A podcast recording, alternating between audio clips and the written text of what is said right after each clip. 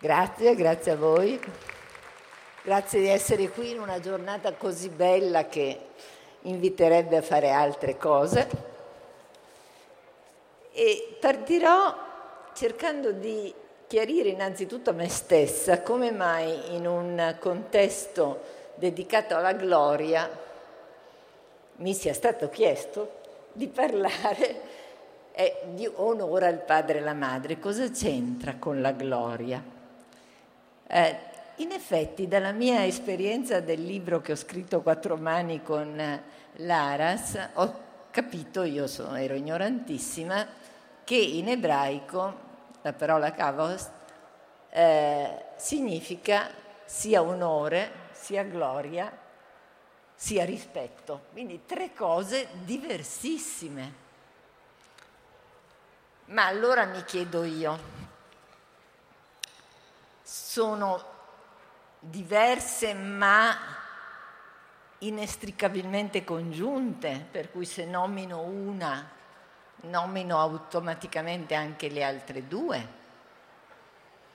Oppure no, oppure proprio si riferiscono a sfere, come dire, non so, del, di valore differenti, tanto più quando li colloco nel contesto del rapporto tra generazioni in senso autentico, cioè le generazioni familiari, i genitori e i figli, cioè non le generazioni sociali, ma quelle lì.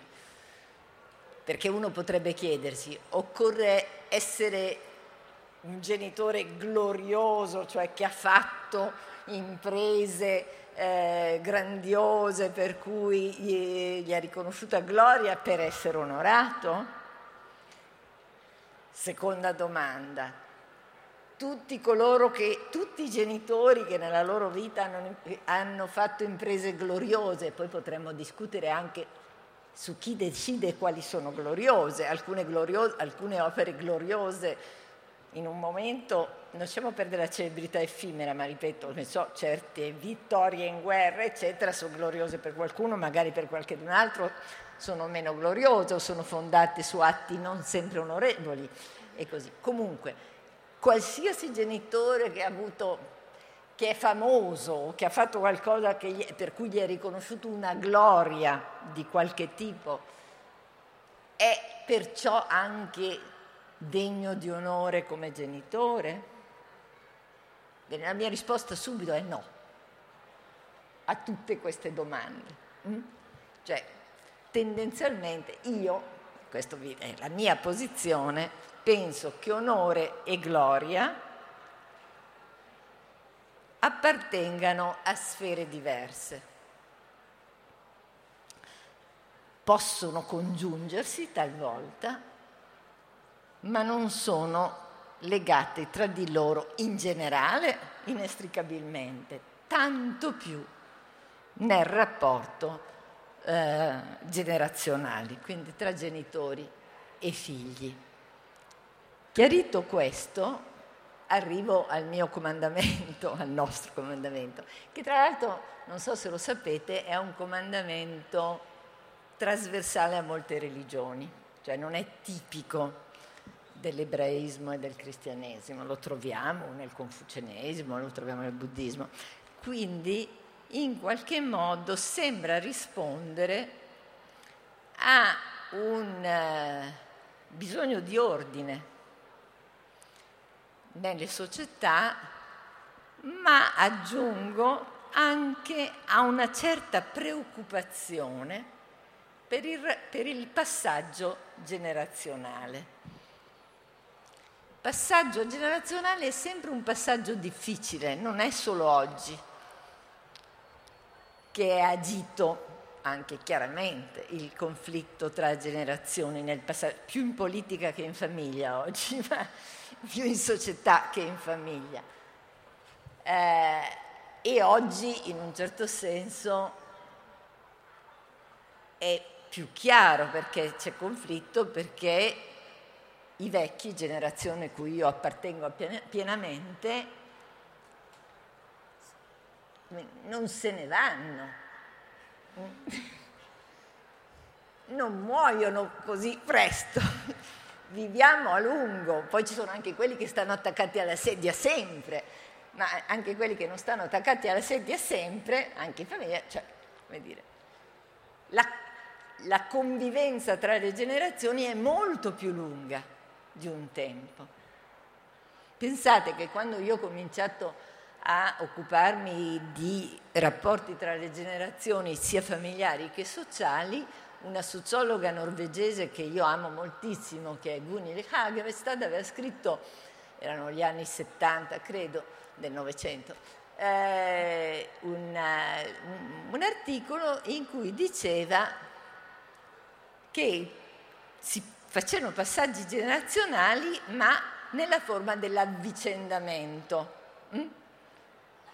Per cui i figli che diventavano genitori sostituivano i genitori perché questi morivano quasi subito, erano già morti e così via. Oggi non avviene più così, anzi oggi quello che avviene più normalmente è la compresenza. Anche nella mia biografia personale io sono stata a lungo figlia e madre in contemporanea. Io ho perso per poco la possibilità di essere anche nonna in contemporanea. Mm? Per qualche mese ho perso. Mm? Quindi non è l'avvicendamento, ma la compresenza e l'accumulo. Ma su questa non la voglio far lunga. Era solo per spiegare che comunque se l'avvicendamento generazionale è un problema oggi per la lunga durata della compresenza delle generazioni, un tempo, e questo spiega l'importanza e l'origine, secondo me, di questo comandamento, eh, un tempo era più essenziale per la posizione in società delle, delle persone perché alla posizione generazionale era quasi sempre legata alla posizione sociale, l'accesso alle risorse e così via. Come dire, ben prima che Freud parlasse del complesso edipico, complesso, l'Edipo era agito in società. Uno non diventava adulto fino a quando il padre non gli cedeva il potere, vuoi perché moriva, vuoi che fosse il piccolo potere del possesso del campo o fosse ah, vuoi perché moriva, e quindi questa transizione era difficilissima. Mm?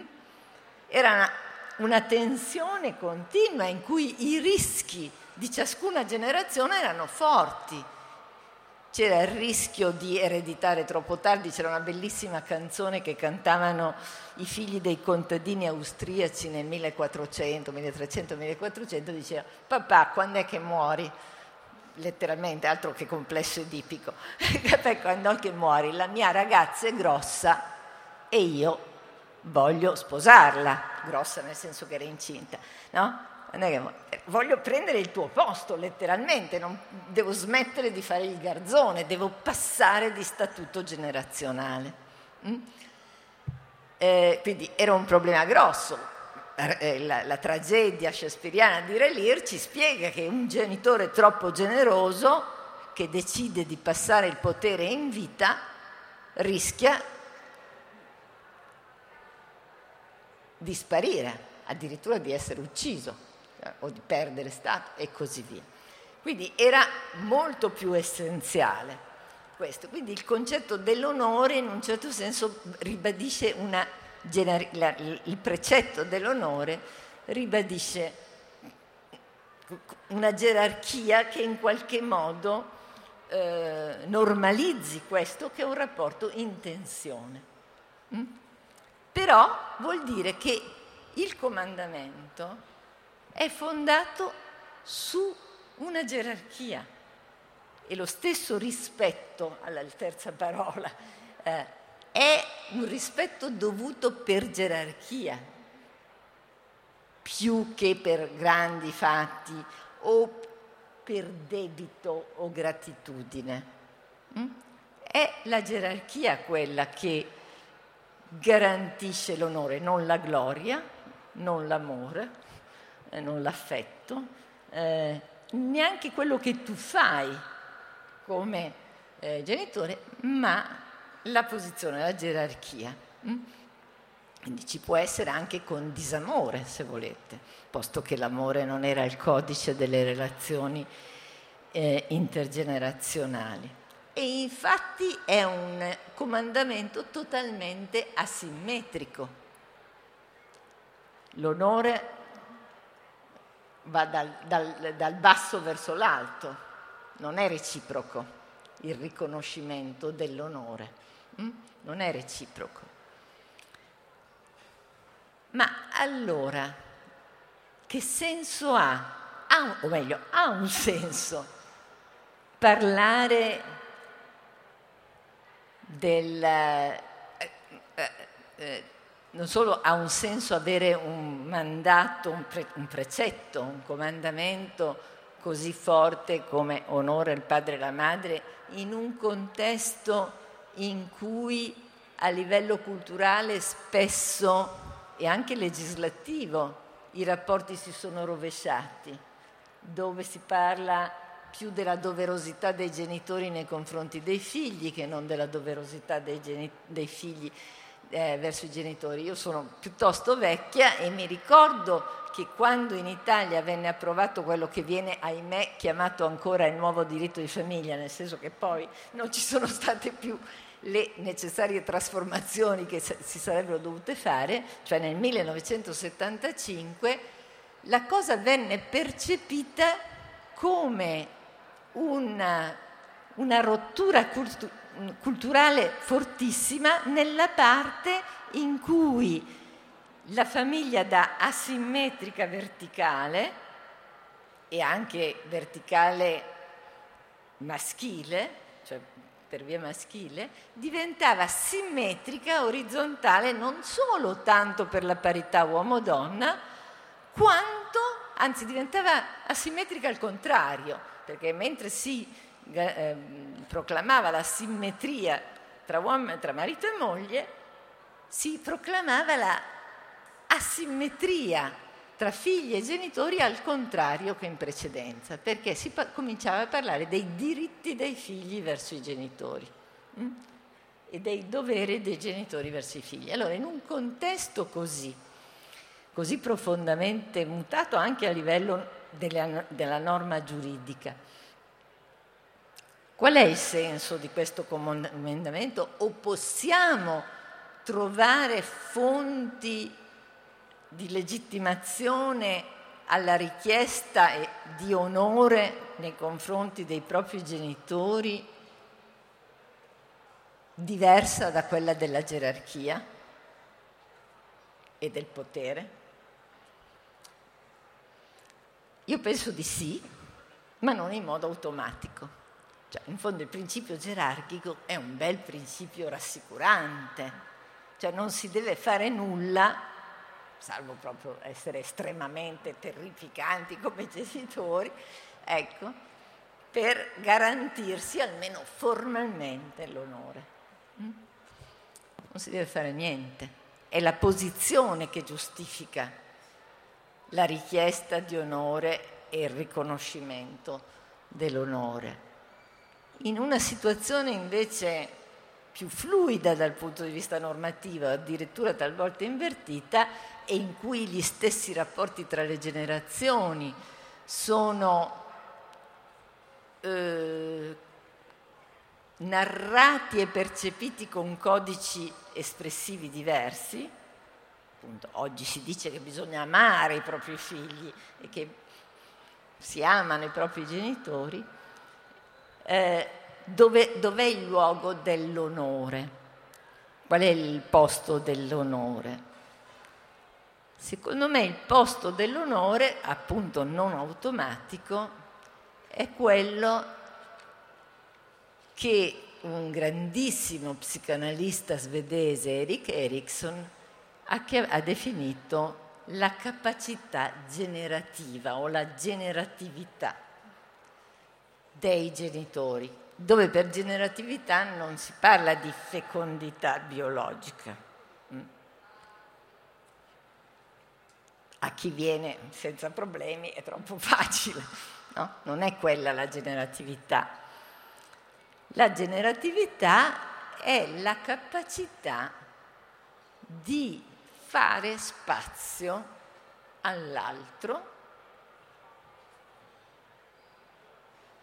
perché possa sviluppare le proprie capacità e il proprio modo di essere.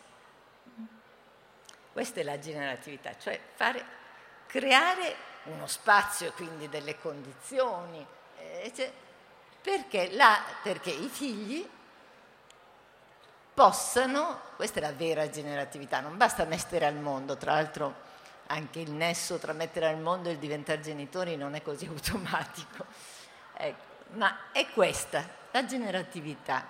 Dice Eric Erickson, cosa che vi dico, piccola notazione biografica, mi consolò molto la prima volta che lo lessi, era una giovane madre con molti problemi come molte giovani madri e quindi mi ritenevo assolutamente cattivissima come madre o incapace e lessi che, secondo Eric Erickson, si è capaci di generatività soltanto quando si è smesso, non, non si sente più la necessità di picchettare la propria identità, cioè di, dire, di difendere la propria identità, di definire i confini verso, verso i genitori, verso gli altri, eccetera, si è in pace con se stessi con ciò che si è raggiunto, con ciò che si è stati capaci di fare e quindi non, non, non si sente più il bisogno continuamente di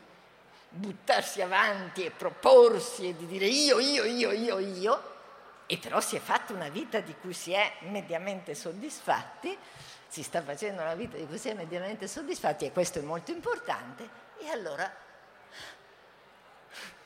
c'è spazio per l'altro. E diceva perché mi sono molto consolata, perché diceva Eric Erickson, questo lo scriveva negli anni 50-60, avviene verso i 40 anni. Ho detto, vabbè, un po' di tempo ce l'ho ancora, sperando di non fare danni nel frattempo, perché c'era questo piccolo particolare che lui non, mi, non dice come non fare danni ne, me, mentre si sta facendo i genitori, ma non si è ancora così bravi a essere generativi.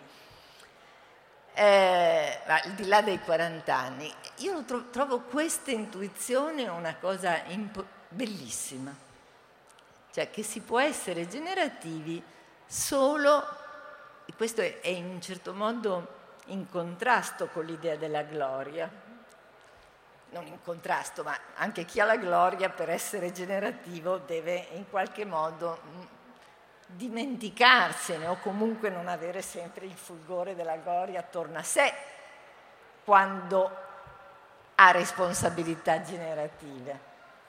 Questo vale nei confronti dei figli, ma può valere anche nei confronti degli allievi.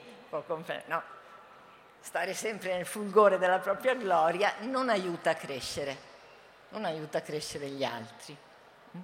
Assolutamente, perché non fa spazio, uno può soltanto adorare o seguire eh, le orme del maestro, eh, non può diventare se stesso. Mm? Ecco, quindi l'onore che si deve ai genitori è quello che io chiamo è il riconoscimento del debito di sé del debito di sé non perché ci hanno messo al mondo, genericamente, ma se e quando, così come sono stati capaci, ci hanno, consent- ci hanno fatto spazio perché anche noi provassimo a sviluppare le nostre capacità e a vivere la nostra vita ci hanno fatto spazio non solo dicendo vai, fatti i tuoi, ci hanno accompagnato senza pretendere, senza pretendere che facessimo la loro di vita, anche se le aspettative che, uno, che i genitori hanno danno forma a ciò che possiamo pensare della nostra vita, però bisogna essere, molto, bisogna essere molto, attenti qui, a me hanno sempre molto colpito sia i genitori che hanno idee chiare e distinte su quello che i, faranno, i figli faranno da grandi, sia quei genitori che dicono ah gli lascio fare quello che vuole. Faccia, no? Che, che può essere anche una forma di disinteresse o di non accompagnamento, anche per rifiutare il conflitto, in un certo senso. Comunque, quindi l'onorabilità o l'onore che si riconosce a un genitore è innanzitutto il riconoscimento del debito di sé, che è qualcosa di più e di diverso della semplice gratitudine, anche se ha, anche se ha una dimensione di gratitudine, ma è contemporaneamente il riconoscimento che eh, anche il genitore ha avuto una vita degna di essere vissuta. Mm?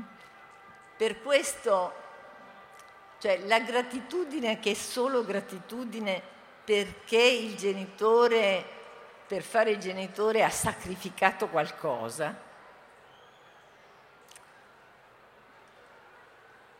non è un rendere onore, secondo me, al genitore come persona diversa da me. è diversa da me. Eh, io raccontavo prima nell'intervista che appartengo alla generazione, quelli più vecchi tra di voi si riconosceranno, in cui alle elementari almeno una volta una, all'anno dovevamo fare un tema su i miei genitori si sacrificano tanto per me, un incubo. E soprattutto è terribile come messaggio, io trovo perché vuol dire che io sono il loro sacrificio. Una... Come si può rispondere, soddisfare, riempire, non so come dire, compensare, ecco la parola giusta, un sacrificio di sé così grande. Capisco uno che muore per salvarmi, ecco, vabbè, ma uno che mi dice io ho rinunciato a tutto per te, cioè, va, è orrendo nei rapporti di coppia, ferale, ferale, ma è orrendo anche nei rapporti genitori e figli, perché in fondo si comunica che la mia vita non vale nulla, ma allora come posso riconoscere valore alla tua vita se non sono capace di riconoscere valore alla mia? Mm? E se la mia vita sta solo nel sacrificio di me per la tua? Quindi eh, in questo senso il riconoscimento del debito di sé come, ono, come rendere onore è diverso dalla pura gratitudine e non può essere fondato solo del, sul riconoscimento di un sacrificio. A parte che i sacrifici possono essere anche molto egoistici o molto... ma questo è un altro paio di maniche. Quindi la generatività non è un, uno, uno, scambio a somma zero, la vita tua per la vita mia, ecco, o un annullamento di sé, ma è la costruzione di spazi ed opportunità per vite separate fianco a fianco. Questo vuole anche dire che si, si può riconoscere, si può dare onore anche nella discontinuità, mm?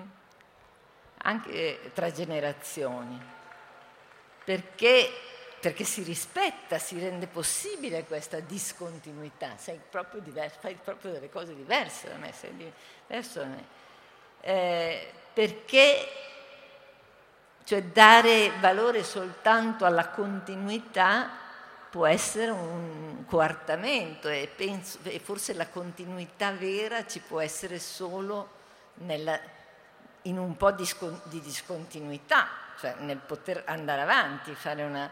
Anzi, continuità è un concetto dinamico, altrimenti è ripetizione, non è continuità. Quindi si può riconoscere, cioè essere generativi ma anche riconoscere il debito di sé, anzi, quando anche si è capaci di eh, accettare e valorizzare la discontinuità.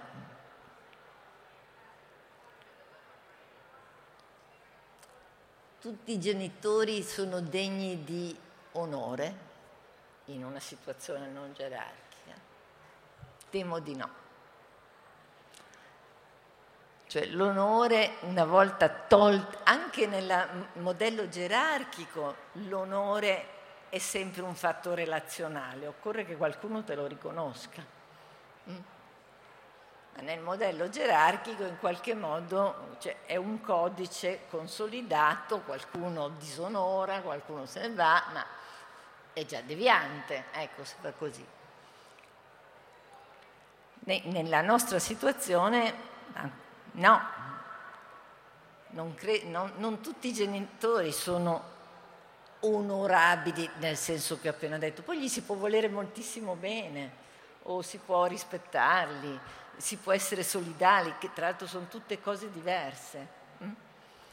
Uno può essere molto solidale nei confronti di genitori che non ama, sentendo un senso di obbligazione, ad esempio.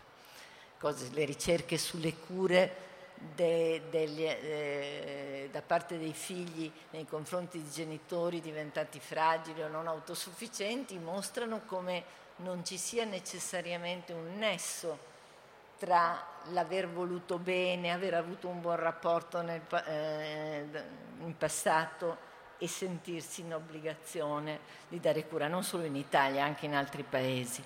Quindi è un, un sentimento diverso.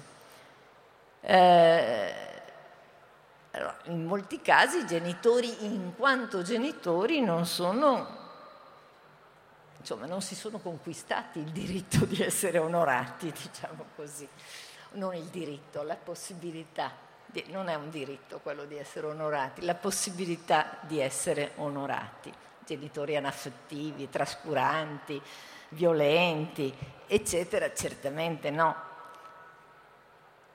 Però anche senza casi estremi, cioè appunto lo dicevo all'inizio, ci possono essere genitori che magari un figlio ammira moltissimo per quello che sono là fuori. Ma che se dovesse interrogarsi su, su come li percepisce, se li onora come genitori, forse no le pagine, non so se avete letto il libro di cui non ricordo l'autore, ma un libro uscito di recente in italiano, cioè tradotto in italiano, sulla il figlio nascosto di eh, Einstein, cioè un figlio che aveva dei problemi psichici e che Einstein ha praticamente abbandonato. E di cui non parlava mai, l'ha abbandonato in, in, Svizzera quando lui è andato a una cosa. Questo figlio, da quello che si capisce, aveva un'enorme ammirazione per il padre, il famoso chiuso, lui chiuso dentro un eh, ospedale psichiatrico e però sapeva bene che suo padre non, non, faceva, non aveva fatto il padre con lui, anzi l'aveva abbandonato. Quindi e ci sono anche delle congiunzioni storiche, ci sono congiunzioni personali che non rendono onorabili dei genitori e ci sono anche delle congiunzioni personali ma anche di tipo storico che coinvolgono intere generazioni.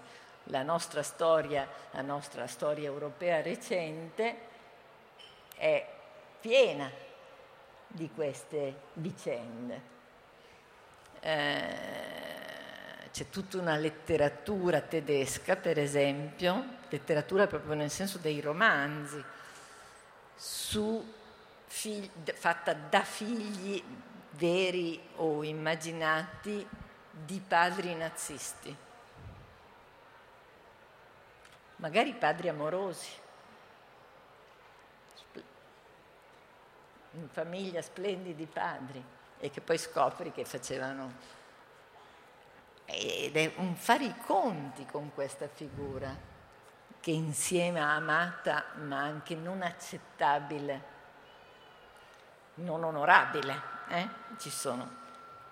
C'è molta meno letteratura di, sulle madri, mi sono sempre chiesta perché, perché non è che le mamme sono di questo tipo, di questo tipo generazionale, proprio, cioè di periodi storici, ce n'è qualcosa ma meno. E non è sempre facile distinguere tra, tra, le due, alcuni non ce la fanno, quindi o rifiutano una parte o, rifiut- cioè, o rifiutano in toto oppure si barcamenano. Ma anche tra, come dicevo prima, tra i genitori appunto gloriosi, non tutti sono sempre onorabili. E viceversa, e su questo tengo molto a soffermarmi un momento, ci sono genitori senza gloria, dalla vita oscurissima e modesta, che sono davvero onorabili, ma in senso forte, perché sono autenticamente generativi, credendo nelle capacità e possibilità dei propri figli, anche, non stupida, anche contro il parere degli insegnanti, eccetera, non stupidamente, ci sono anche quelli che dicono mio figlio, eh, no, sto dicendo quelli che vedono la possibilità e la sostengono attivamente, non lassisticamente, anche quando tutte le cose sono contro apparentemente e riuscendo anche a creare condizioni di crescita e di sviluppo in situazioni anche molto difficili. Penso genitori che crescono figli in ghetti piuttosto che in quartieri degradati anche in Italia, eccetera, riuscendo a creare, non tutti, ma riuscendo a creare condizioni di crescita e sviluppo, conducendo vite oneste ten, coi denti tenendo quotidianamente le redini mh? Mm, eh, e la forza e tenendo i confini anche quando questo non è possibile, quando questo è difficilissimo e va contro tutto quello eh, che sarebbe più facile fare. Quindi non è che bisogna fare delle cose visibilmente grandiose per essere generativi, o meglio, la grandiosità sta qui nella quotidianità del tenere ferme le condizioni e dell'investire eh, come dire, testardamente e insieme saggiamente, intelligentemente, non eh, lassistamente, nelle eh, capacità dei bambini. Perché si è genitori quando si assume responsabilità per chi viene al mondo, lo si accetta come figlio e lo si accompagna a diventare grande. E per questo ci sono figure genitoriali generative anche tra non genitori. Mm? Anche tra non genitori. Non sto parlando dell'adozione, di eh, che va bene. No, no, sto parlando del fatto che molti di noi avranno incontrato nel corso della propria vita delle persone che sono state per loro generative. Mm? Non genericamente perché sono state brave o gli hanno aperto la testa, ma che hanno contribuito in modo sostanziale loro, al loro uh, sviluppo, nella parentela, un insegnante, un amico e così via mi verrebbe da dire che fa parte delle capacità genitoriali riconoscere e persino favorire la possibilità di questo allargamento delle figure generative per i propri figli. Un genitore autenticamente generativo è un genitore che riconosce la possibilità di generatività per i propri figli anche di altri, oltre a essere disponibile a essere generativo per altri. Cioè, che non vuol dire andargli a trovarle lui, le persone generative, ma vuol dire comunicarle, mettere in condizione che questo possa avvenire e sperare, auspicare che questo possa avvenire, che ci possano essere queste figure altre da sé. Noi apparteniamo a una cultura eh, complessiva in cui pensiamo che i genitori possono essere solo due, non più di due, non meno di due, eh, e queste cose. No, dovremmo essere anche come genitori più disponibile a un allargamento della generatività.